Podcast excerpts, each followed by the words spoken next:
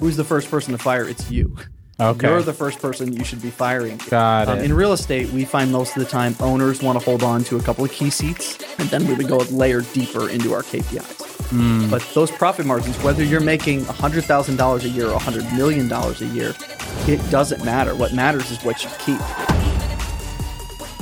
All right, guys, on the podcast today, we got Brandon McCurdy. How's it going, baby? Good, man. How you doing? Excited to have you on. Excited to be here. Yeah. Beautiful So day. for people that don't know, Brandon pretty much travels around the country and coaches all of the big real estate investors in the country. Yeah. How many investors do you think you've coached or, or met with or Yeah, I, I counted the other day. I've- I'm around 600.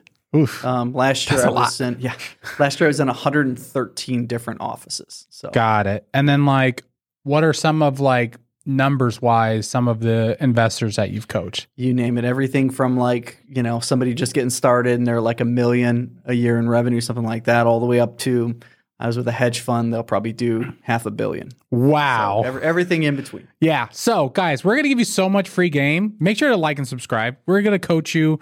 And this is for free, right? Free of charge. Free of Free of charge. charge. Yeah. So, i'll bill you later yeah, bill us later. So, in this podcast, I want to break down like how people go from being a single entrepreneur to actually building a company and having employees and, you know, get out of from get from hustling to like owning a business. right So, before we go step by step into that, like why should people listen to you? Can you give us like your your backstory? yeah i started in like the branding and marketing space probably 20 years ago did a lot of design work helped build some brands um, started coaching uh, and doing some consulting with a pretty large company Mhm. as a brand consultant for them uh, won some awards for design Mhm. taught some college classes built Yeah.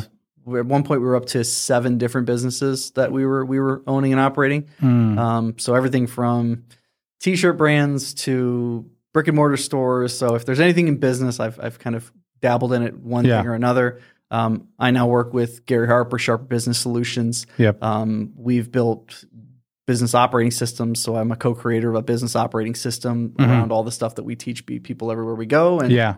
all sorts of stuff like that. So Got I'm it. just I'm a I'm a junkie for it. There you go. All right. So, all right. So let's get into building a business. So, what would you say to someone that wants to go from you know being a solo entrepreneur to building a small team? Like, how do they start? Yeah, and I think it, it's it's not to not to take it too far down a rabbit hole, but it's it's we had conversation earlier about this already is identifying why we're doing this in the first place. Okay. And so we always start with let's look at the the resource side of this and determine what are we doing here in the first place. Mhm. Um, what's the time? What's the money? What's the people? Every business has to start with when we're going to pull the plug that this is not a good idea or this is a good idea. We should keep going with it. Mm-hmm. And so for every business owner, even if you're in the entrepreneurial stage, is to stop first and foremost and realize is this a good idea or am I just romantic about this idea? Mhm. I like it. I think it'd be neat to do Yeah. versus this being a viable company.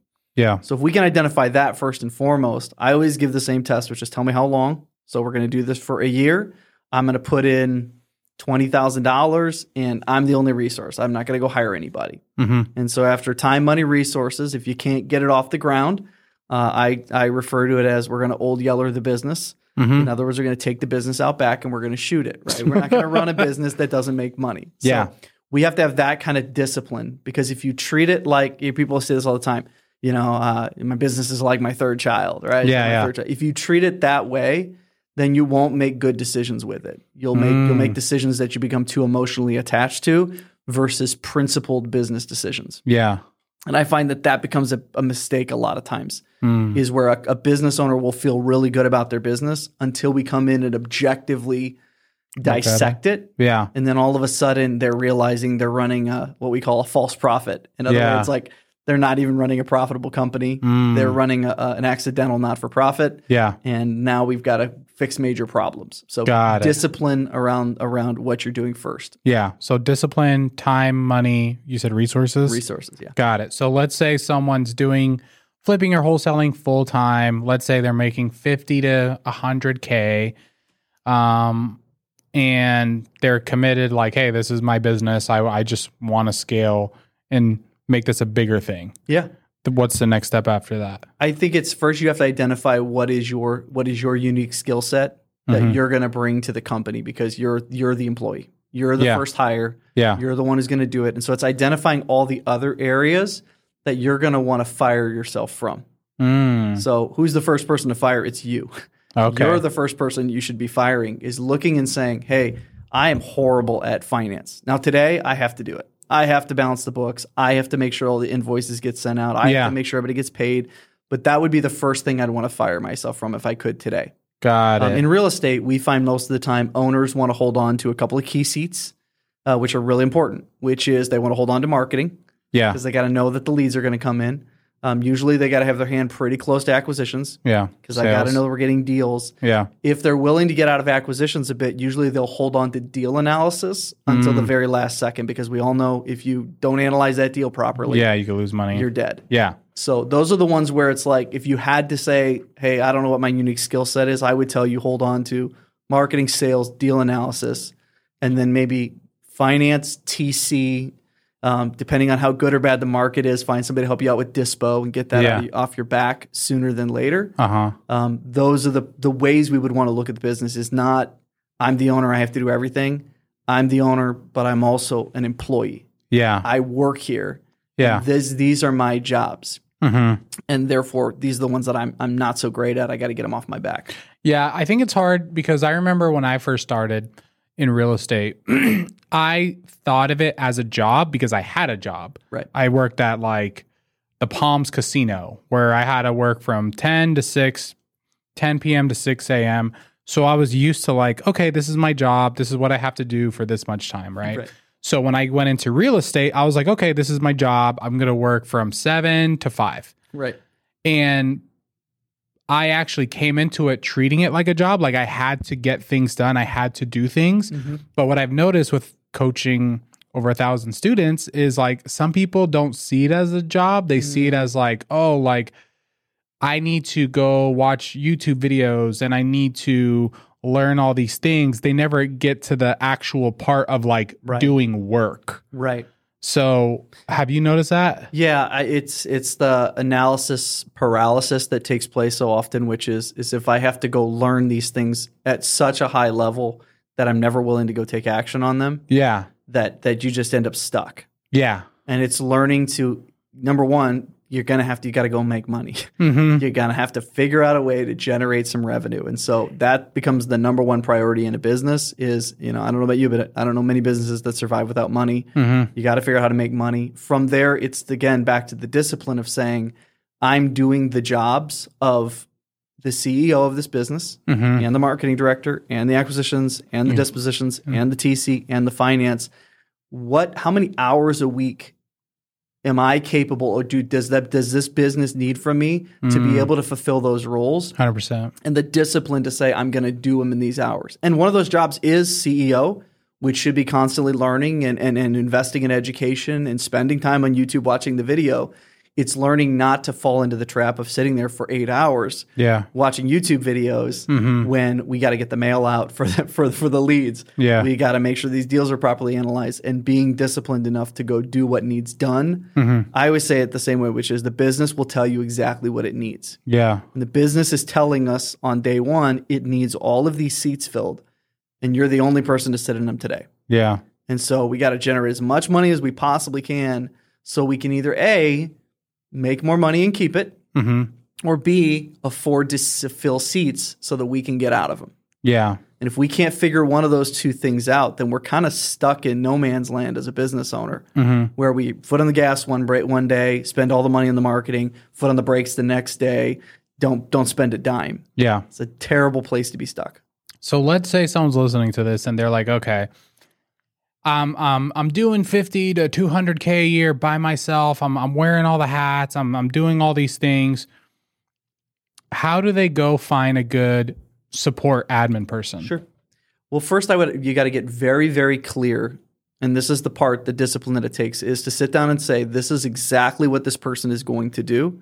And here is my and this is what I make people do now is my 30 60 90 day plan for what they're going to do every day for the first 30 60 and 90 days. Yeah. Because if you can get to three months of a planned, here's what they're going to do every day, Mhm. then you would know that you would leverage them. If you're not willing to sit down and make that plan, you probably don't have, you're not willing to delegate the work to them for them to do it. Mm. And so you got to have the discipline to say, here's the plan for this person. Here's what they're going to do. Here's the seats. I made this mistake terribly when I owned my marketing agency. I'd hire people and be like, I don't know, do marketing stuff. Yeah, Like, yeah, do yeah. your thing. Yeah. And it just takes that granular discipline to say, no, this is what they're going to do. This is how they're going to do it. And this is what they're going to take off my plate. And then here's really, to me, is always the key thing. And with that free time, I am going to go make X amount of dollars more. Mm. I'm going to go do blank. Yeah. You can't just look and say, well, I got this admin now. Look, now I can go sit and watch Netflix, right? Yeah. Yeah. Yeah. It's now I can take this time. If I had five hours, I could make 10x return on what I'm paying them to do their work Hundred percent. most of the time when I do accountability charts with people, we build the whole thing out. I always get to the end, and, and owners, to your point, they're in that that that place where they're sitting in all the seats, and I say, if I could get you out of all of this, and you were just in the CEO visionary seat of this company, Yeah. that's the only seat you sat in. Do you believe we would make more money as a company? Yeah. And any entrepreneur worth his salt says, well, absolutely. If that was the only thing I had to focus on was like growing the business, we would make so much more money. Mhm. And I say, great, then all we have to do, the entire exercise is how do we fill these seats? Mm. And most of the time, the reason why we don't fill them properly is because we don't believe that if we had the free time, we could actually do what we say we could do. Mm. And that's where I find is people who execute quickly are people who believe in themselves enough to say, if I had somebody covering the finances, if I had somebody covering the TC, if I hired a marketing director and I gave them good systems and processes, and it freed up 40 hours a week of my time, I could go build the big relationships, find capital, Yeah. do all those things. And, and in the early days, you, you shouldn't have that confidence because you don't know yet whether you can or not. Yeah. So that's what building a business is, is getting yourself that confidence to say, Yeah. I could do it. Now I just got to go do it. Yeah, it's interesting because like people don't understand that they lack confidence. They think they lack resources or knowledge. Yeah. But yeah, which is so deep that 99% of people won't even get that. No, I I mean, and- and it's funny because everybody does. Mhm. I mean, when you sit there, if I said to you like, "Hey, in the next five years, you should Mm-hmm. be a, you should be a trillionaire," and you're gonna be like, "Yeah, I don't see it." Well, what Yeah. is that? That's a lack of confidence. Yeah. There- everybody has their line, Yeah. and it's just learning where your line is at. Yeah. and saying, "Okay, what is it that we're missing?" That would give you the confidence to go to that next phase. I was with a team recently and we went through this whole exercise. and we tie things to what we call a key purpose indicator. And their purpose indicator was about impacting the lives. And the owner was like, you know, we're going to impact the lives of half a million people through our company over the next five years. Mhm. And one of the employees was like, well, that seems like a low number. Why wouldn't it be a 1000000 Mhm. And it was just that was the limit of his comfort with the with the with the rule. And somebody else on the team had more confidence than he had Yeah. for the growth of that company. Yeah. And so we we all have a ceiling. We just have to figure out what it is and how to get over it. Mm. So like how does so I'll put this in context, right? I'll talk to someone and they're like, "Yeah, like I made 70k last year and this year I want to make 100k." Yeah. Like this is a real life situation, right? Mhm. And I'm like why would you only make like 30k more? Like Right. last year was your first year Right. and you were stumbling, you didn't know up from down, why are you like thinking you're only going to make so much? And they're like, well, I don't know. Like, and I'm like, okay, what if you hired someone and now there's two of you doing acquisitions? Wouldn't you make like double Right. or way more, you know, with experience in this? And they just don't see it. So, how does someone, can someone self diagnose their confidence issue and start to treat it? I, I think so. We you know you've heard Gary say this over Yeah. and over again for years. Gary Harper he always says things like you replace fear with knowledge. Mm. And as soon as I can sit down with somebody and I can map down and say, okay, w- how much how much money do you want to make? A million dollars. You want to make a million dollars. Great, Yeah. that's awesome. So we know Uh-huh. historically that a business is going to make somewhere between twenty and thirty five percent gross profit or net profit. Uh huh. That's that's a that's a traditional twenty to thirty five percent. You know, Yeah. a little bit higher probably in real estate. you know, Yeah. if you don't have as heavy of a team, but again, Yeah. that means you're not paying yourself. Yeah. Right. Or like, you know, if you're, I don't know, if you're in prescription drugs, you probably do a little better than that. But Yeah. Mm-hmm. that, that's traditional. Then I would need to know that based on that million dollars, then I need to make three million. three million dollars Yeah. in, in, in revenue. yeah, Great. So or if I need two million. three Yeah, million in yeah, revenue, Yeah, how many deals do you need to do? There's Yeah. the number. How many people are going to close those deals? It's just breaking it down to that granular level to Yeah. where you can literally look at it and say, if I don't hit this number today, I know I'm not hitting a goal. And I know I'm Mm. not going to get where I need to be. We break it down between purpose indicator, profit indicator, performance indicator, process indicator. yeah, And when I can get daily confident, then I can get weekly confident, then monthly confident. And Yeah. then we wake up at the end of the year. And a lot of the teams I work with now, especially the bigger ones, their goal is not to blow their goal out of the water. uh huh, Their goal is to see how close we can get to the number. And I know I did a good job as a coach when I go back for a consult and an annual meeting and we hit it within a few thousand bucks of what we projected it to be. yeah, Because now that business owner knows I can raise the bar mm-hmm, and and I have a plan to get there. And that's Yeah. Mm-hmm. usually the issue is is in year one you kind of accidentally made the seventy thousand dollars. yeah, yeah, Right. It wasn't really planned. It just kind of accidentally happened. yeah, If we had an actual, we had done this for years and years and years, you would have the confidence to set the goal wherever you want. So let's talk about KPIs because that's kind of what you talked about, and a lot of people hear that word and they don't even know what it means. They Oh. Yeah. they think it's like statistics or something. I don't know. Sure. So like we'll start off simple. What is a KPI? So we teach there's four levels of KPIs. The Okay. traditional one everybody says is key performance indicators. Yep. So performance is like um, how many contracts did you get signed? That's Yeah. a performance that took place. I always say the same. It's like a boat going down a river. Yeah. So the boat's going down the river. That's your business.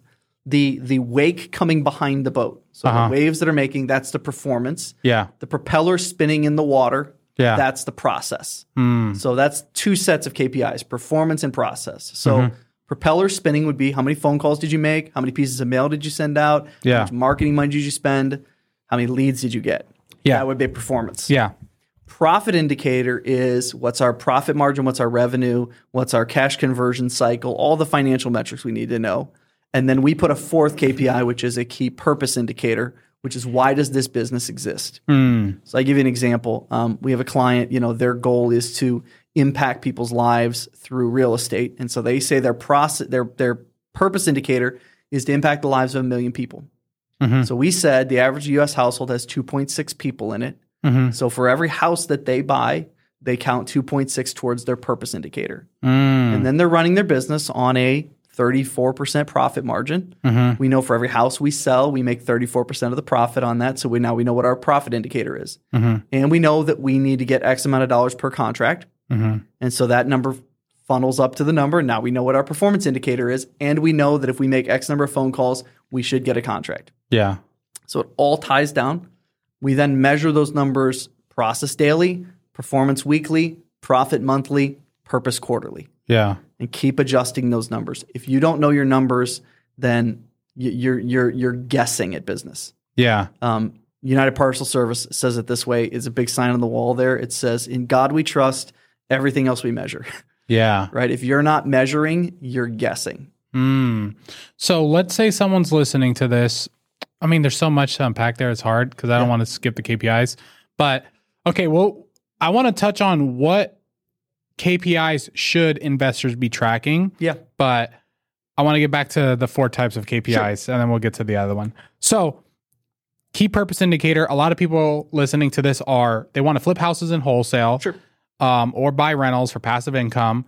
And in their mind, they just want to get out of the rat race. Sure. Is that enough of a KPI? I, I I've learned that you keep asking yourself the question why. Okay. And when you when you've answered it for about the seventh time, you've discovered why you're doing this. Mm. So if you say, "I want to get out of the rat race," Yes. you know, why do you want to get out of the rat race? Do you, Let me just say, uh, because I don't want to have a job and I want to work for myself. Yeah. So why do you want to work for yourself? Uh, because I want time freedom to spend with my kids. Okay. Why do you want to spend time with your kids? Uh, because I love them and it's like what I like to do. Why do you like doing it? Um, why do I like doing it? Usually, when you get to about yeah. seven or eight, people start crying at some point when you go Oh, down this road. really? Yeah, it's, ama- Yeah. it's uh, I get that if you've ever seen, uh, there's there's all sorts of folks who do this exercise, but they'll literally get folks to the place where it's like you know they'll start crying. And, and what I've learned, a lot of people, it's it's they like and s- they they want experiences, Mm. so they love experiences. That's Yeah. why they want to do this is because they want a life of experiences. I've hit people where it comes to faith. It comes to, you know, their relationship with Christ or it comes to relationship with what they have there. Some it comes down to like, you know, something that they missed in childhood or like, Yeah. some parent wasn't there for them. They want to be there for their kids and that's the why. And now I Mm. can say, hey, your purpose indicator actually, we had this with a guy recently, um, was to, you know, was to take every every break your kids get Mm-hmm. you know, is that you would be off of work for every time your kids are off school. Yeah. And that would be the purpose indicator would be is like so you could create amazing experiences with your kids. Mm-hmm. And so we literally created the purpose indicator around how many hours over the next 5 years he was going to spend with his kids. Got it. And that's a purpose indicator. Got it. A purpose indicator is not I'm in real estate and I'm going to make a million bucks. A purpose indicator is I'm going to change the world or my world in some way Yeah. somehow by what I do here. Yeah. So if you're listening to this, work on that exercise right now. Ask yourself the seven whys to figure out your key purpose indicator and like this video and subscribe while you're doing that. So, okay. So the next one is profit indicator. Yeah. So what I've struggled with, because like I've heard Gary tell these four KPIs Yeah. so many times, I haven't memorized. But what I've struggled with is like most people truly don't really need to like make a million dollars. Like let's just say like Okay. to spend time with your kids if that's your goal. Right. Do you need a million dollars? No. No. No, right? So how does someone really justify wanting to make a million dollars net? Uh, it ties to the purpose. I mean, I think there's a, the number, and I'm going to get it wrong, but there's a number. I think it's 115 thousand dollars a year. There's a there's a uh, point of diminishing return as Mm-hmm. to how much happier life will be if you make more or less than 115 thousand dollars in a year. Mm, So if you make less than 115, there is a diminishment of joy in life. yeah. If you make more, it doesn't get any better. Mm, And so there's there's a there's a pendulum point there. yeah. Um, if you're making more, we have to understand the purpose for it. Got it. Why do you want to make more money? Got it. And that would tie to the purpose indicator. Okay. the profit indicator is going to tell me, okay, great, how much revenue do we have to generate at what margin to make that happen? Yeah. Because we look at everything, everything's a 90 day business. Right? Mhm. We, we do this with you guys. We come in, do the consulting. It's like Yeah. every 90 days, right? Yeah. 90 days is, is we stop. Yeah. Because if we go three months of bad profits, we know there goes the whole quarter. Mm, We're off. yeah. And so we're going to stop every month and say, look, we want to run a 22% profit margin. We're not running a 22% profit margin. We got to go figure out why.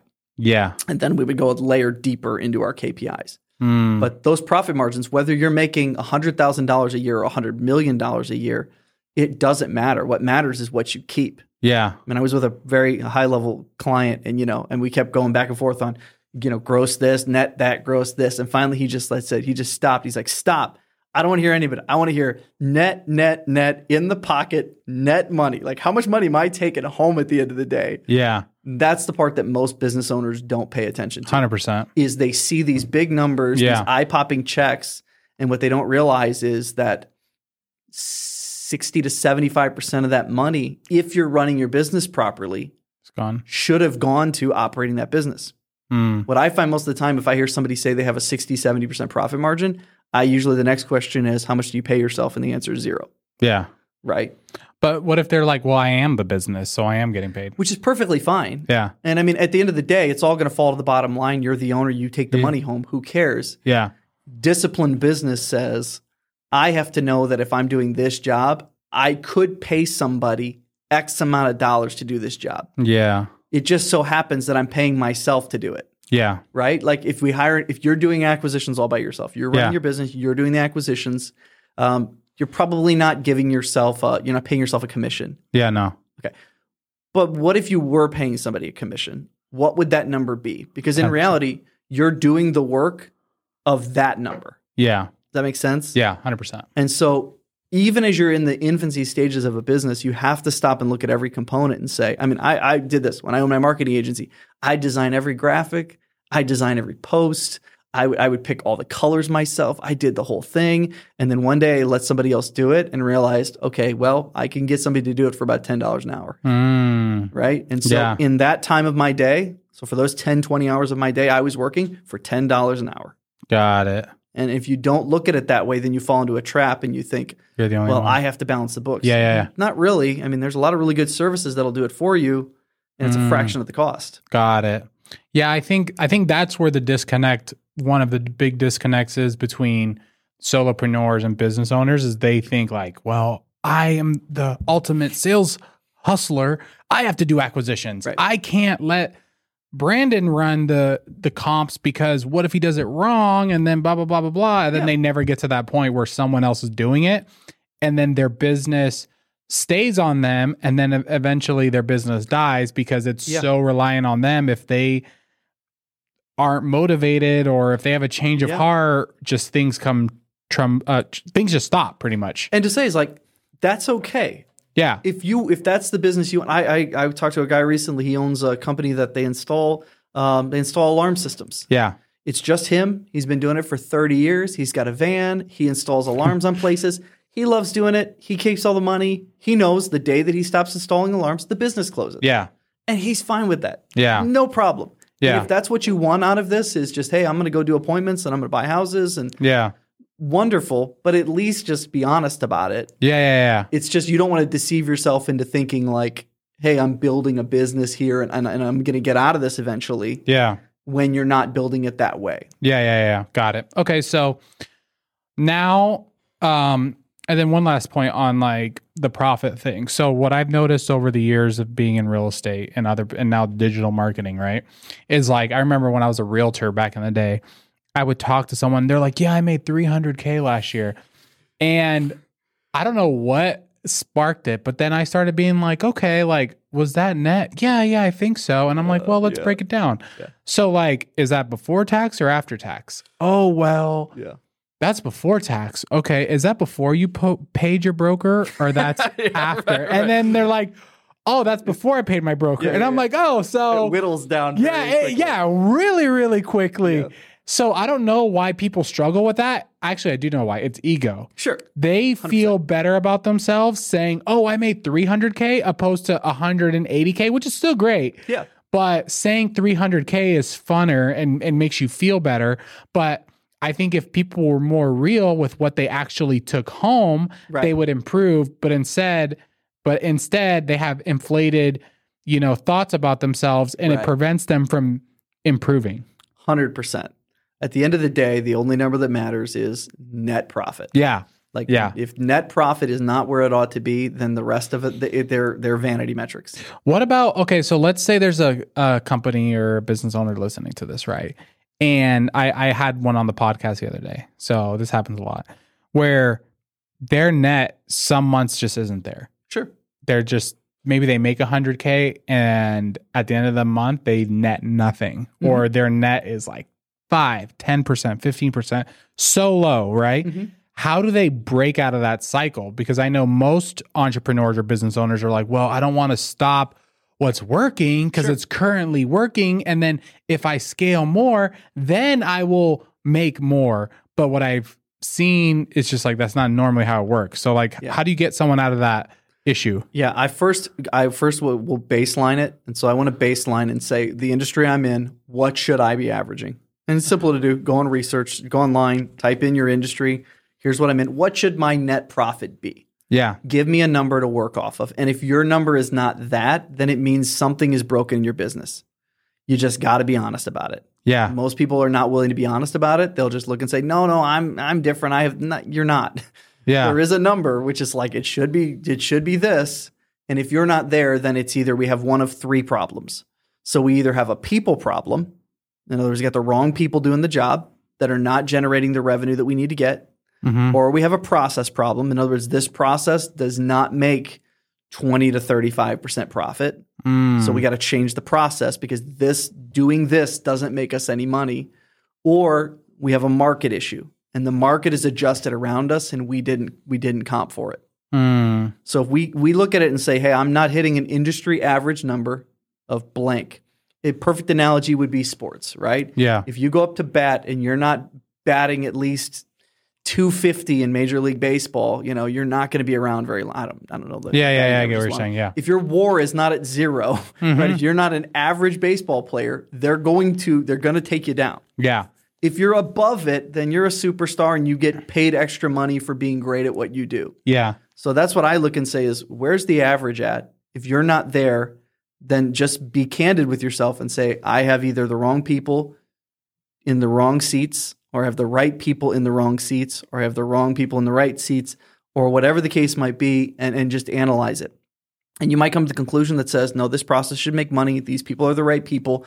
And the market adjusted. We need to change our offering altogether. Mm. Like we gotta we gotta get into another vertical of business. I mean, you see this. I mean, we, we you adjust based on market. Like, are we Yeah. gonna wholesale now? Are we gonna flip? Are we Or gonna hold? innovate. Yeah. Where are we going with this? Because the, the market changed around us. Got it. Okay. Got it. That makes a lot of sense. So there's key purpose, key profit, and then key performance. Key performance. so how does someone make key performance indicators? So you would look and you would say, I wanna I wanna set my I always make people set their financial goals first. Oh, you want to make a million dollars? We're just make going a to stick million with it. dollars. Like yeah. here's your million bucks. Great. Now let's come down to performance. okay. How many contracts do you need to have signed based on your fallout rate, based Yeah. on how many are actually going to get to the closing table, all those different things?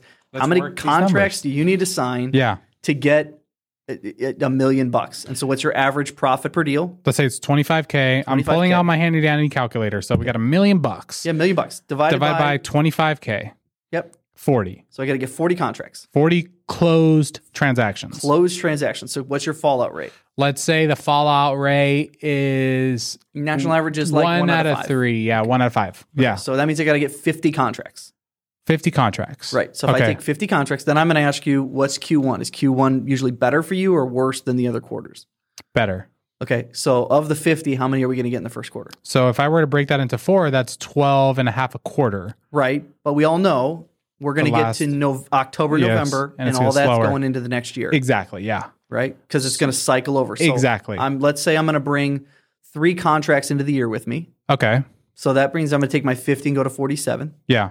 right? Mm-hmm. and then I know I'm going to get a good chunk of those in the first half. So I would look at you and say, let's let's take down, you know, 15 of them in the first quarter versus Okay. all of them. Okay. Okay, so minus 15, so now Yeah, we're down to 32. 32. Now I'm going to take the last three quarters of the year and say, how are we going to break that? I got to get 10. 10 a quarter. Got it. There's my performance indicator. Okay. So every single week, I'm going to say how many contracts did I get. And the beautiful thing about that number is it breaks it down to about a Hmm. Weekly. contract a week, yeah. right? So divide 10 by that's quarter by 12. Right. Yeah. So almost one. Yeah. Right. So I'm going to set my. We're going to create a stoplight report. We're Yeah. going to say one contract. Yeah. And if I come this week and I don't get a contract, it's a zero. It's an Yeah. alert. We're going to keep an eye on it. Mm. We come next week and that's still red. It's an anomaly. Market might be shifting. We might think we got something coming. If it's red for a third week, we're going to pull the lever and we're going to pull the alarm and we're going to go reanalyze our entire process of what we're doing as a company Interesting. because we missed our number three weeks in a row. Yeah. I mean, that's so interesting because I've been doing this for years, just kind of naturally without knowing all these things. Mm-hmm. Yeah. Because even when I, like last year, 2023, I was completely uh, focused on uh, wealthy investor and that's it. Mm-hmm. Um, but previous years, I always wanted to get one contract a week. Yeah. And then there was times where it was two contracts a week. Right. Um, and then this year, my goal was to make a million bucks flipping and wholesaling. There you go. And uh, I told my team like we got to get one contract a week. Yeah. So You're it's right there. interesting how it kind of like But we would we would so we want to look at those statistics in light of each other. So Yeah. if we got that contract every week, but our average profit per deal went down to fifteen thousand dollars, we're gonna we get have more. a problem, Yeah. right? So we'd have to look at those two together. Now let's take it to you know two oh, Yeah. which is I need to blend wholesaling and fix and flipping because of the cash conversion cycle. Yeah. As to the one, obviously takes a lot longer than the other. Yeah. When do I need the money? And then what blend gets me to twenty five thousand dollars average? Mm, So if yeah. it's 15 here, then it's 35 over 35K. there, and that Then- gets me to my 25. I'm good. I still need that contract every week. Mm, And another performance indicator would be projects over timeline, projects over budget mhm. on my construction side. Yeah. Because if I got a bunch of projects over timeline, a bunch of projects over budget, then all that stuff doesn't work together. Hundred percent. Stoplight reports should be no more than 10 to 15 numbers that tell me the entire story, and all of them being performance numbers. Stop here's the line. What does that mean? So a stoplight report is what I look at every week. And I would say here's three or four numbers for marketing. So it would be number of leads, uh, it would be cost per lead, cost per contract. Mhm. I would then go to acquisitions and I would say, great, how many appointments, fallout rate, how many uh, how many contracts do we get signed? What's our average profit per deal? So closings. So every week I'd look at those. Then I would go to Dispo and I would say, um, how many closings did we have this week? Mhm. So B2C closings, how many contracts did we close out on? Yeah. And then how many titles, how many issues do we have on the title? hmm So how many deals are just sitting on our pipeline that we're having title issues? We haven't solved them yet. Yeah. I'm going to go to construction and I'm going to say top projects over timeline, projects over budget, Mm. and then I'm going to go to finance and say I need my key profit indicators. Yeah. How much money are we making? If I have those numbers, I can immediately dissect them one with the other and Mhm. say here's where the problem is in the pipeline. Got The it. problem's dispo, the problem's marketing, the problem's acquisitions, the problem's whatever. Yeah. And I know every single week whether or not I'm going to get to a million bucks or not. Mm. If you're on track or not. If you wake up at the end of the year and you made a million bucks on accident, what are you going to do next year? Yeah. If I know that I got it because this plus this equaled this, and hmm all these numbers worked out just like they were supposed to, and I get to the million at the end of the year, I know if I double all of that, Yeah. I'll make 2 million next year. Got it. And if I double all that, I'll make 4 and keep going down the line with it. Yeah. So that all makes sense and um it's just it's just one of these weird things where like even at we have WealthCon, right? And I'll talk to people all the time and they're like, "Dude, I'm I'm crushing it." And I'm like, "Oh, great. Like what's going on?" "Yeah, you know, I closed like 7 deals, 8 deals, whatever." And I'm like, "What did you like make?" "Oh, I made like Anytime I hear that, I'm like, "Oh boy." If it's, I made, if it's an I made like, Yeah. what you will never find in an established real estate business is an I made like. Yeah. They will tell you we ma- our average profit per deal is twenty five thousand four hundred seventy two dollars. Yeah, right. yeah, Like, if they're yeah. doing their numbers right, yeah. and they'll tell you, look, you know, we went, you know, we went two weeks without a contract, and we had Yeah. four this week, and so Yeah. Mm-hmm. I made up for all of it. And we know that. I mean, i- i- it's it's the difference Yeah. between talking to you know statisticians Yeah. and players. It's like Exactly. they they know their stuff. Exactly. So I was just gonna say, yeah, I, I right there, I usually know like okay, and then and then the next question that I just stump them with, I'm like, okay, you had 17 deals, like where did they came, where did they come from? well, oh well, I- you know, I got I got some text messaging, I, I got some cold calling, Got some and then just referrals, lot referrals. of referrals. Yeah, yeah. and then I'm like, how many of each? And they're like, oh yeah, I don't know. I'm like, do you have your transactions written anywhere where I where I could actually like see them? Uh, Right, right, right. No. And I'm like, no, no, no, no. I'm like how? My favorite how is are you? uh, as, soon, as soon as you say is like like so like uh like what's the what's the CRM look like right now? And they give you that that what's the CRM look? Yeah, yeah, You're yeah, like, yeah. Oh no, here Yeah, we go. they're like, dude, my CRM's right here, baby. It's the it's in the it's in the text which, messages. which again, I always I always explain this to people. It, that's not a bad thing. No. I have no problem with that. I, it's the perfect. If you ever see the picture of Jim Thorpe in the Olympics, yeah, where he's like he's all he's all there and he's got two shoes on that are different and he found them in a garbage can because somebody stole his cleats. That's how I see most real estate investors. Yeah. It's like they're freak talented. yes, They can just make money. Like, yeah. they just can wake up in the whip morning it and they in. make Yeah, money. Yeah, yeah, yeah, yeah. And my my thing to them is if I gave you the proper tools, if I put good cleats on your feet, Mm-hmm. Yeah, dude, what would you do? yeah, And it's like if you can and it's there for you and you could track your numbers and Yeah. you could watch these things properly and you could hold proper meeting structure, and Yeah. you could run the business properly, if you've been given those abilities, what's the point of not doing it? I, I I don't know. Do you know? Do you know why? I- Because we're, I'll tell you why. For me, at least, is I'm lazy. You know? Oh, it's laziness, Yeah, right? it is laziness. It's yeah, because it's because we don't necessarily we've never done it that way, yeah, so we don't we don't know whether that's a benefit or not, exactly. right? We just assume that and they don't this want to is- break it. They're like, this is dude, just a I'm fluke." doing it. I'm whipping up contracts and I'm I'm dispoing. I'm freaking getting fifty percent here, seventy five percent there, and they don't want to like stop and slow down and and fix the chaos. And if they're if you're just honest with it, like they're they- they're working they're working five roles at the time. Yeah, So to sit down and track numbers is like, why are you making me do this? yeah, And one of the biggest things we bring to clients when we're sitting with them is like is holding those weekly meetings yeah. and making them show up. I know. Put numbers on a stoplight report. It I know. seems so like granular. Yeah, But we've had more clients where like that is that that's what made the difference for us. hundred percent. So even with like you meeting your your team meeting with uh wealthy investors, sometimes like honestly, sometimes I don't want to go to those meetings. Sometimes I'll be honest. It's fun. I'm like, oh Hey, my gosh, I don't like- I don't I don't go to them. yeah but but i understand the importance because once you start like putting numbers to things and then the team is sitting there Mm-hmm. i'm sure you've guys seen it over and over again where it's like all right now we're having real conversations on like Right. why is this happening why is that happening well we didn't even know or Right. we did know but we didn't want to say anything or whatever the case may be so Right. And The thing you have, they have to realize is when you go to an event like WealthCon and somebody stands up there and they give their presentations and they're talking about these 50, 100 million dollar businesses that they run and like how they just woke up one day and were like, I decided I was going to be wealthy. Yeah, yeah, Like, yeah. I decided I was going to go take over the world. yeah. What they don't show you is, and it's like five years ago, I was living in a, you know, in my mom's basement, you know, Yeah. eating hot pockets. Yeah. And now I'm the king of the world. Yeah. What they don't tell you is the discipline of I check the numbers every single day. I know. And Yeah. I grew it up to this place, unless they won the lottery. yeah. Right. Yeah. But if it's an actual legitimate, they built a business out of nothing, Mm-hmm. you will always find the, the, the what a friend of mine calls the unseen hours, Mm-hmm. the dirty work that was like, here's how we tracked it, here's Yeah. how we made it work, here's what happened, here's what we did when we didn't hit the numbers, Yep. here's the changes we made and the adjustments we found, Yep. and here's where we found our spot. Mm-hmm. It's just it's it's it's it's a way to make yourself a lot luckier. hundred percent. hundred percent. So and then um so we got the key performance indicator, key pr- uh process indicator would be Process next. So indicators, yeah. what what is that exactly? Process indicators are what did we do to get the performance? hmm So let's use let's use acquisitions 50 for an contracts, example, yeah. right? So getting the contracts.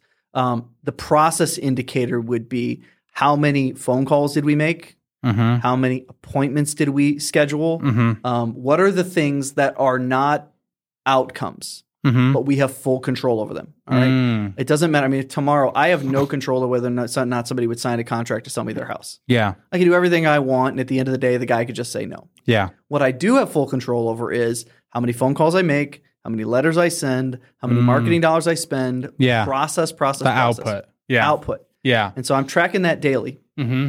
and every day I'm saying, "Here's Mm. what we did today." Interesting. Yeah. And if the process lags for so if somebody doesn't do their job for three days, then we have a people problem. yeah. I gave you a process, you didn't do it for three days, and therefore we're going to have a performance problem at the end of the week, Yeah. right? If I gave you the process, you hit the numbers, but we still didn't get the outcome. Performance. then we know we got a we've got a process issue. Oh, it's a process issue. If they made the phone calls, If you made the phone calls, you did everything you were supposed to do, you did your job, and we don't get the outcome. Yeah. Something is wrong with our process. In other words, ten phone calls doesn't equal one contract Mm. because you made ten phone calls and we didn't get one contract. But what if like one salesperson makes 30 and the other person does 30 calls and doesn't get a contract, then is it a performance? then we would get back to what, what what I've been pounding on everybody lately about, which is auditing. Auditing. Inspecting inspecting what's being done. Because the only issue would be is you do your phone calls better than this guy does his phone calls. Yeah. Right? Mhm. And so I want to audit and say, here is what I need out of that phone call. And as long as you're giving me X, Y, and Z out of it, then it should equal this. Okay. And if it doesn't, then there's something wrong with the process. And we need to make 20 phone calls, not 10. But why is it not a performance issue instead of a process issue? Performance issue would be is I didn't do the work that you told me to do. performance. But I, but I thought the performance is the outcome. If they're doing the work, which is the process, Right. why is it a performance?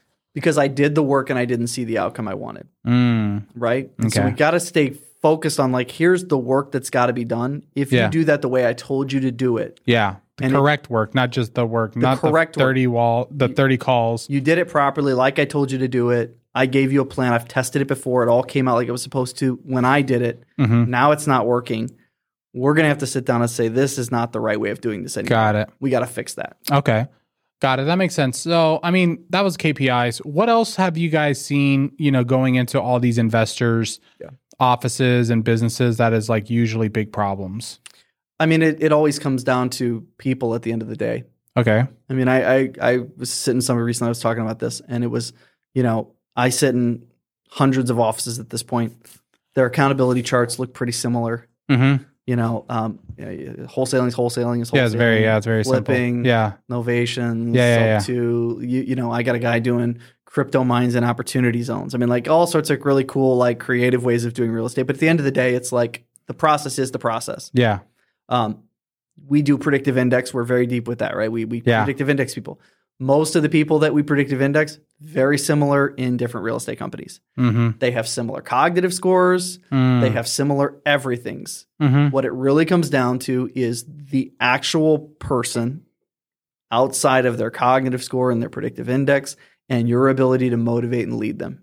Mm. I said to somebody recently is like they were like I keep firing people I can't get any people and I said this way he's like you have the team you deserve to have Mm. and so if you don't like the performance you're seeing it's because this is the team you deserve these are the people that are motivated to work with you and if they're not you're not getting the work out of them you want then we have a people problem most of the time the people problem is you as the leader Ooh, I mean, that's the only variable that's left, right? hilarious. I mean, what else Yeah. is left? I mean, if you I- I if- know. if you give me a Mac computer Yeah, and you give somebody else a Mac computer, we have the same tools. yeah, We're working with the same thing. The only difference is the ability of the user to punch the keys. yeah. But I think I think that's so funny because I understand that because I've seen it over and over again. Mm-hmm. Um, but how how does someone if they're the problem? How do they fix it? The Uh, leader's the problem. How do they fix it? And that is that. And if you solve that one, you solve all of life's problems. That's why WealthCon exists, Yeah. right? So Yeah. people can come and they can work on themselves and they can Mm. analyze where they have weaknesses in their leadership. And somebody can tell them you're being lazy, and somebody can tell them you need to get a better, a bigger vision for your future. And somebody can tell them you need to stop being a, a dictator of a leader, and somebody can pound on them because nobody does it all week long. Mm-hmm. Everybody tells them how great they are and how wonderful they are and all those different things, and the business never grows. Got it. I find that businesses that don't invest back in the owner, the visionary, the leader to get them to grow as a person, Mm-hmm. they're always going to struggle Got because it. you hit the plateau. And what doesn't happen is your people don't sit static. They're They either leave. getting better and worse all the time. yeah. So if they're getting worse, they're going to end up excluding themselves from your business if you're growing. Interesting. If they're getting better and you're getting better and you're growing together, yeah. we all know this. There's no there's no bond like t- two people who came from nothing to something together, Mm-hmm. right? Like when you came up together in it, Mm-hmm. that's when when there's potency to it. Yeah. And I see teams where it's like the leader grew and the people grew with them. Mm-hmm. That it's it's game over. Yeah. Like, they're always going to win. They're like the Warriors. You- You can do They studies were not on it. champions. They became champions, and now they're just good. Where you like, dude, even if they have a bad record going into the playoffs, you're like, they could still They're- win because they're just They're they're they're they're they're him. Isn't yeah, isn't that what the yeah, kids say yeah, now? yeah, They're yeah, him, right? Yeah, But when you can grow together like that, it, it, it comes down to poor poor leadership will destroy the entire company. E- yeah. And I've if, if I've not seen it. there, then the people are looking and saying, "We don't really know where we're going here. We don't know what we're doing." yeah, And then there's all sorts of problems that come out of that too. yeah. What about like?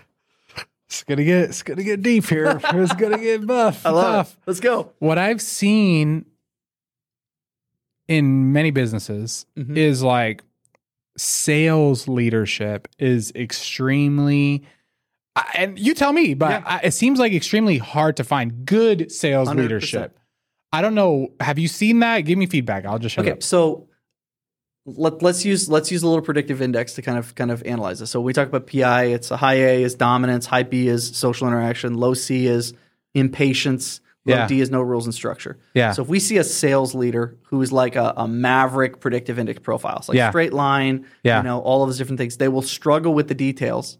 yeah And so they struggle holding people accountable for details because they're so competitive that they they don't hold people to the rules, Mm, right? okay So now if I have a sales team and that's the way that I've hired them, which is good. Mhm. I need them to be dominant, social, impatient, no rules yeah if they're all of those things, what makes them great also makes them terrible, yeah right? They're not going to work well in that environment unless you can anchor them to something else. okay And that something else has to be core values. That something else has to be purpose. That something else has to be that we're in this together.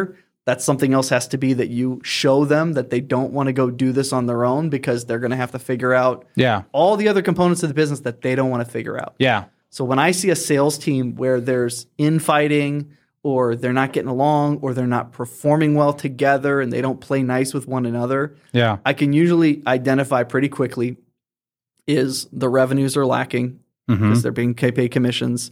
Um, therefore, you can look and say they probably weren't tracking numbers very closely. Therefore, there's probably somebody not there holding them accountable. Therefore, they're getting to the place where they become impatient.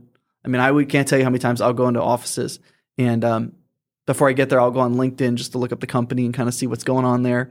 And I'll see two or three or four sales guys, you know, where they're looking for work in the company I'm about to walk into oh wow right? And you'll walk in and say, "Hey, just so you know, there's some of your. I mean, you probably know this. There's some guys looking for work. They're like, yeah, no, they're always salespeople are always looking for work. Mm. It's just the way they are. oh And so you have to figure out how to properly motivate and incentivize and tie them to you, or they're designed to be impatient. yeah Again, what makes them great makes them terrible. yeah And so it, it is going to always be a problem in sales. So what what profile? And I, was- I was pulling out my phone because I wanted Yeah. to look at the predictive index on like the the managers that we currently have. Yeah. What predictive or what profile should a sales manager have? Okay, so I would look at the team and I would say if my team is a high A, high dominant, right, with maybe a lower B uh, for social interaction, that means they're going to be much more about the task than the person.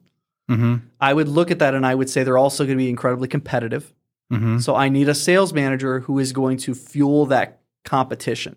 Okay. Okay. If my people are high B, low A, Mhm. so they're more sociable and they're less dominant, But what if you, what if we have like a huge sales team where we have like fifty people? then you're going to have to, as the manager, they're going to have to be a bit of a chameleon and manage people differently, each of them. Got it. So that's where we want to get those profiles as close as we possibly can to each other so we can manage them one way. What about like uh I know one of our sales managers and I'm trying to look up all their things right Yeah. now are captains. Yeah. So you see that cutback D that comes in? Yeah. So the rules and the structure, Mm-hmm. meaning that in a sales environment, Mm-hmm. if they were just a salesman, not a sales manager, they may take no for an answer a little too quick Okay. because social norms say if somebody says no, it means no. yeah. So the captains have that cutback D that takes no a little too soon. yeah. But it's also awesome if they're managing other people, it means that they're going to hold people to the rules. Mm. which is what you need when you have you know mavericks running around going Yeah. crazy is you need somebody to say no no we're going to make sure the crm gets filled out we're going to make sure that you know people get followed up on we're going to make sure that the calls are good Yeah. so you need a little bit of that cutback d to make sure that uh, things are getting done we call it a corporate hook Okay. What about as far as sorry, I'm trying to find their freaking profiles. What about if so before we get into it, can you explain to people what the predictive index is? Yeah. Because they might not even have context of what we're talking about. yeah the predictive index is a behavioral assessment Yeah. basically it's going to tell me what drives and motivates somebody Mhm. It's not going to tell me how they're going to behave, but it would tell me this would be the motivators for why they do the work that they do. So let Yeah. me give you an example. I'm what you call in predictive index, I'm a collaborator. Okay. So collaborator means I'm a high B, I'm a low A. So it means I have a drive for social interaction. I could sit here and talk to you for the next 10 hours and I'd Yeah. be perfectly fine. I Yeah. love this. We, we left the meeting, Yeah. we came in here, I sit in meetings all day long, love Yeah. people. I'm not dominant, so I'm more collaborative. Okay. Um, I have a C that's towards the center. So sometimes I'll come across, I'm sorry, my C is far right. So I can be very patient. Oh, okay. I could sit and just, my wife Listen drives it her out. crazy. I'm Yeah. so patient, right? I'll just wait and wait and wait. and then I have a low D, which means I don't have many rules and structure. Mm. So in that profile, it Mm-hmm. would tell you the job that would most motivate me would be something that would be consistent in its work. Yeah. Mm-hmm. I got to be around people. I didn't have to boss people around. Yeah. And you didn't put a bunch of rules and structure on me. Yeah. So, you said C is patience, Yeah. and then D was no rules, B is social, Mm-hmm. and then A was what? Ex- uh, influence, drive to Influence. exert influence. Okay, so collaborative is more Low A. low A. Mm. Yep. Okay. So I have a high A, Yep. high B, high C, high D. So I'm a maverick. Yeah. Got Low it. C, low D. Yeah. Yeah. Yeah, low C, low D. Yeah. Yeah. But when it says self concept, and we'll put this up Yeah, so make I sure love it. so people can see it. And if you guys want to take the predictive index, we'll put in the description below so you guys could take it and Sweet. you know learn. When it says self concept, what does that mean? So self on the first chart you get on a pr- predictive index that says self. That's who you are. Yeah. Um, so studies say between the ages of eight and fifteen, you settle into self. This is who you are. Self concept is who you think you need to be based on your current situation. Mm, So every day, each and every one of us are modifying our behavior yeah. based on what's going on around us. Got it. So when you took that test, self concept was this is how I feel like I have to modify Yeah. to do my job. Yeah. And if we see too much modification, it means you're stressed in your role. Mm, interesting. So for example, like if you're a straight line maverick, right? Like Yeah. you are, yeah. but if your profile in your self concept went the other way and it was a guardian so profile. look, I'll show you mine. Yeah. So I could tell you based on that right there, based when you took this test, you were trying to follow a lot of rules and structure Yeah. and you didn't really want to. Yeah. So I it mean, was- that's it my was- life. right. Yeah. It- It's a stress to you to follow rules and structure. yeah. Yeah. Yeah. So I would sit down with you and I'd say, "Hey Brian, what, what's where's the stress at here? Like 'cause Damn this is driving me KPIs. crazy." Yeah. and so we would we would we would we would account for it. We would look and Yeah. say, "Hey, maybe we need to get you an assistant, and all you got to do is just record at the Yeah. end of the day, or they're going to go pull your numbers for you. Yeah. Don't worry about it. Okay. right? Because you're not going to be driven by rules and structure, which is probably Mm. what makes you an, an awesome salesperson. Mhm. Is when somebody says no, you heard. Mm, Yeah, I'm like, later. okay, yeah. Yeah, they don't mean Yeah. no. They Yeah. mean like not right now. Yeah. you know, maybe maybe maybe tomorrow. I'll Yeah. call them back, and then they'll say yes. yeah. Great in sales, horrible at administration. For sure. Right? we terrible. don't want you filling out the No, the- KPI the- sheet. The No. KPI sheet. Yeah, that's exactly right. What does the last one mean? And again, we're gonna pop this up for Yeah, yeah. everyone to see. Is the is it the E, or which one are you looking at? oh, Uh, I'm sorry. It's a synthesis. So it's a blend of the two. This is how you'd show up for work. got it. Okay. Who you so- are, who you think you need to be, what everybody sees. The E on the bottom tells me whether you're more subjective or objective. Okay, I'm very subjective. Yeah, you're very subjective. It means you make decisions more based on feelings than data. I know that sucks, dude. No, it's the intuition. Yeah. It's, you could probably walk up on a house right now. If I drove you to any, any part of the city and walked up on a house and I said, here's the price, you could tell me immediately, like, that's a winner or that's a loser. Yeah, yeah, yeah, yeah. We don't for even sure. need to go inside. I Yeah. don't need to tell you square footage. Yeah. None of it. You would do it solely based on intuition, Yeah. right? Yeah, that's how I buy houses. Right. I would Yeah. look at that house and I would say, uh, give me give me the data sheet. Can I go I inside know. a tape measure? Yeah. I'd like to measure it. Let's Yeah. go walk the foundations. Let's check that. Interesting. Is this in a floodplain? Like what's Yeah. going on here? Yeah. I would need way more data to make a decision than yeah. you would. You Yeah, yeah, yeah. That's gotta true. have both, right? Mm. If you have a company, I walk into a business and they're all subjectives. Like we're losing money and everybody feels great about it, right? Like like we're we're yeah, about to but go like, under. we're rocking and rolling But though. everybody yeah. feels, but, but, but, But we got- were close. We got great culture. Yeah, yeah. Great culture. You know, we're losing all our money. We got culture, right? Yeah, yeah. I go to another business where they're all objectives and nobody can make a decision. Mm. Right? They well, if we I just need one more piece of data and then we'll make a decision on it. Interesting. you gotta have okay. Got it. So, how does so I think we kind of covered like if someone's not making money, what do they got to do? Yeah. Right? What's another problem that you see with a lot of companies?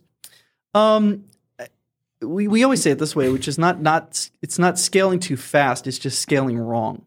Okay. companies that are trying to look around them and say, well, this is what we're supposed to do. I mean, I think this is perfect, you know, again, for for much of your audience, if you're starting into real estate, you know, don't look at somebody else's business and say, well, I got to scale to 100 deals or I got to scale to Yeah. 200 deals or I got to whatever. Scale to whatever you want out of life. Like, what do you want out of that business? Mhm. So, with that in mind, if you decide, look, you know what, my purposes in the next five years are, you know what, I want to, I want to grow this thing to a hundred million dollars, and I want to do this, and I want to do that, then it means you have to be willing to do the work Mm. and the things that are necessary to do that scaling properly. Mm. And that's where you have to, it's not an options. You have to invest in the tools, invest in the resources, understand that your first few years in business are not going to be profitable because you're investing for growth, Mm. not investing for, I got to get more money out of the business Profit. today. Right. Yeah. That's I mean, if you look interesting. at most tech businesses, I just read a study on this the other day. They they take all that venture capital money, right? Mhm. And most of them don't make money till about year seven. Yeah. If they do it right, it's about year seven before they make their money Mhm. because they've spent all of that time understanding we're not trying to build a million dollar software company. We're trying to build a billion dollar software company. Yeah. And so you see companies at, at, at inception with boards and CEOs and COOs and CFOs and all of these different things. And you're thinking, that is total overkill Mhm. for a million dollar business. And you're absolutely right. Yeah. But they're not building a million dollar business, Got it. they're building a billion dollar business. Mm. I always, this is the mistake that happens so often. Don't hire for what you need today, hire for what you need a year, two, three years from now. But then won't you be overstaffed? Mm. Not people, not the number of people, the quality of people. Hmm. Got it. Okay. So if you say I'm going to be a, a five million dollar real estate company, Yeah. and you're going to hire a COO or an operations manager, or somebody like that, hire the operations manager for an advanced company, not the company you are today. Mm. Again, you're making the bet that that's where you're going, Yeah. Mm-hmm. which requires you measure KPIs, Hmm? you have your weekly meetings, you follow an accountability chart, you Yeah. stay on plan, you stay on path. Most the mistake most make is I'm going to hire this person. They're not really qualified to do the job anyway. But they're there. I'm going to grow them up with me, Yeah. but they don't have the experience in growing those people up. And so they end up with bad hires that they're dragging along with them Yeah. to get to where they want to go. Yeah. So so I'm again I'm I'm just doing I'm getting a free coaching call. If you guys haven't It's like the best, dude. So I'm looking at my COO's profile Yeah. for my flipping company and he's an adapter. Sure. So does that profile Yeah, yeah. work well with what Adapters I'm are trying to do? awesome because they can do they can do what they want to do when they want to do it with whoever they want to be doing it with for as long as they want to be doing it. So one of the greatest salespeople I ever met is an adapter. okay. One of the greatest operations people I ever met is an adapter. Yeah, because he's more operations. He's not. I'm a crazy aggressive salesperson that Yeah. like Yeah. can build relationships and like kind of force transactions. And he's right. so nice that I'm just like, dude. He's like, hey, I don't want to bug you. Did you guys receive my offer? I'm like. No, B. What's up? hey, did you sign my offer? Like, what are we Yeah. doing? Yeah, Yeah, yeah. He, So- can, he can adapt and modify to the role. It's Yeah. a challenge. Is the only thing you have to be careful with them is that they don't turn into jacks of all trades and masters of none. Got but that it. they become, you know, they hone their craft. Yeah. Because their their profile means they can move around. Got it. They can so go you do a want lot of to make different sure they stuff. do one thing. Yeah, or or if the company needs them to move around, be okay with looking at them saying, "Hey, look, I need you to be the COO for Yeah. a year, and Mm-hmm. then a year from now, I need you to be the CFO, and then after that, I need you to go be my operations manager or my, Yeah. my sales manager, and then I need you to step into marketing." And they'll like that, or they, they can. They. They what can- about individualist? Same same thing. Same thing. Those ones that are when you see a profile that goes back and forth across the center line, Yeah. that's what you're looking at is those those mod, those modifying profiles that they can they can move around a bit. Got it. Um, I guess last question, like, why do you hate Dave Ramsey? I don't hate Dave Ramsey. I, I think I think he's a he's a brilliant man for for a for a sector of society. Yeah. I think there's why do I hate Dave Ramsey? That was a setup question. I don't. I know a lot of people who love Dave Ramsey. I think- I think he's wonderful- I think he's a wonderful man. but not Um, I, I'm just I again if you're if you're in if you're in business you- that comes with a set of of risks and rewards yeah, that don't necessarily jive with a a, a, a Dave Ramsey philosophy. yeah, yeah. And I think I would be miserable as a person without that level of risk, risk and reward. got it. Yeah, Um, yeah, You know, and so that probably hurts me sometimes. yeah, You know, where it's like you you over leverage and risk. yeah, yeah. Uh, but the rewards of you know, it's the old thing. I'd rather work eighty hours for myself than forty hours for somebody else, yeah, right? Got and it. that's that's very difficult to blend in a uh, in a Dave Ramsey model sometimes. Got it. All right. So if people want to find you, where do they go? Yeah, uh, sharperbusiness.com. Uh, you can go there. Risebusinessframework.com is the is the business operating system. Yeah. And then I'm uh, I'm at Brand McCurdy on Instagram. So Beautiful. right. And we'll leave all your information in the description below. All Amazing. right. Thank you for Love it. having. Thank you for coming on. awesome. All right, guys. This was the Wealthy Investor Podcast. We're out. Peace.